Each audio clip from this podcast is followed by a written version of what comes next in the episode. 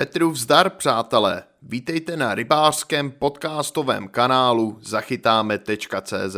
V tomto podcastu si povíme něco o téměř zapomenutých a v dnešní době prakticky nepoužívaných nástrahách. Začnu rovnou od ovoce – Chytání na drobné ovoce a menší kousky těch větších odrůd má u nás dlouholetou tradici, ovšem v poslední době jsou podle mého názoru zbytečně tyto kvalitní a přitažlivé nástrahy značně přehlíženy, a to především mladší generací rybářů. Co se zdržovat s trháním, krmením a skladováním nějakých kousků ovoce, když stačí navléknout třeba osvědčené bojlís nebo pelety, které máme vždy po ruce. Ovšem pozor vážení, tyhle ovocné dobroty mají pro ryby často skutečně magickou přitažlivost. A navíc tam, kde se loví hlavně na poslední výkřiky rybářské módy, jsou někdy úspěšnější než výborné, ale přece jen už okoukané nástrahy. Třešně jsou vynikající nástrahou hlavně na tlouště,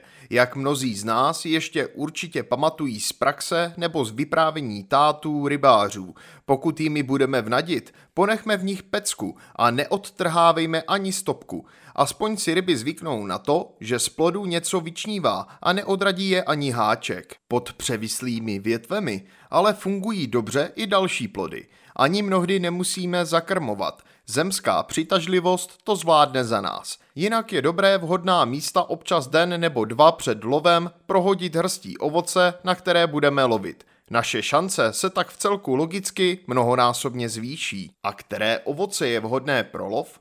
Bezesporu již zmíněné třešně a višně, jahody, ostružiny, maliny, jeřabiny, trnky, hroznové víno, po rozpůlení nebo nakrájení na menší kousky použijeme i mirabelky, meruňky, broskve, švestky, kousek jablka nebo hrušky. Zkoušejme a nechme se překvapit. Ovoce dokonce můžeme naložit v rumu, koněku, vodce nebo jiném alkoholickém nápoji.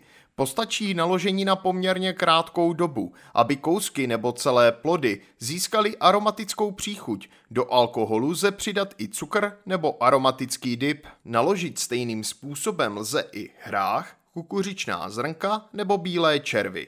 Angličané namáčejí občas bojlíz ve whisky nebo džinu. Můžeme to zkusit také, případně použít dostupnější a levnější tuzemské lihoviny. A co takhle marshmallow, želatinový medvídci a jiné dobroty? Rybám můžeme nabídnout i další lahůdky, které chutnají i nám nebo našim potomkům. Jedná se například o populární marshmallow z měkké, sladké želatinové hmoty.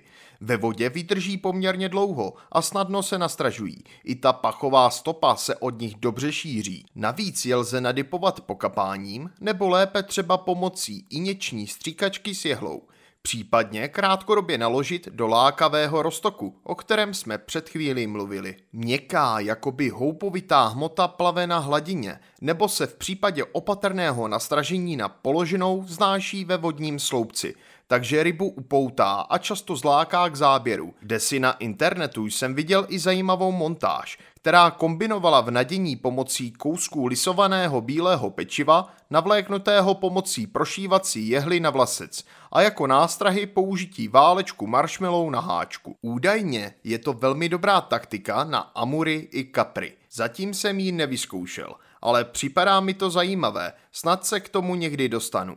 Když tak to klidně zkuste jako průkopníci nové metody a výsledek uvidíte sami. Oblíbenou pochoutkou menších dětí jsou gumoví medvídci, delfínci a jiné obludky z podobné, ale trochu pevnější a kompaktnější hmoty. Složení napovídá, že pro ryby to bude nástraha skutečně přitažlivá. Vždyť obsahuje především kromě již zmíněné želatiny hroznový cukr, ochucovadla a aromatické složky.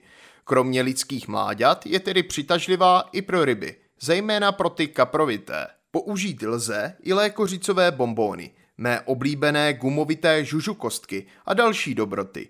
Pro nástrahy a návnady tedy můžeme zaskočit i do cukrárny. Kousky těchto dobrot lze přidat i do krmení, nebo třeba vmáčknout do krmítka při lovu na fídr. Otočíme list a přejdeme k masným výrobkům. Mnohé moderní nástrahy obsahují kromě nejrůznějších chemických složek atraktorů a dipů i oblíbenou masovou příchuť, která je pro ryby velmi lákavá.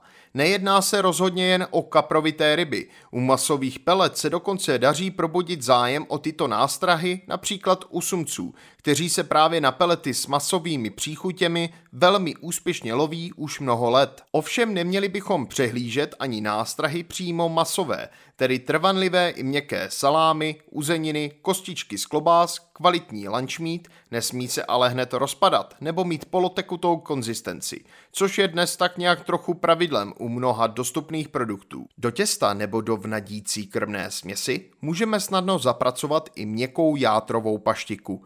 Při lovu potom použijeme spíš okrajový kousek se špekem, kterým bývá paštika obalena. Pokud na něm zůstane i kousek měkké paštiky, bude ještě přitažlivější. Tuhle nástrahu i návnadu používal dlouhé roky úspěšně můj kamarád. Dnes už chytá bohužel na tom pověstném druhém břehu.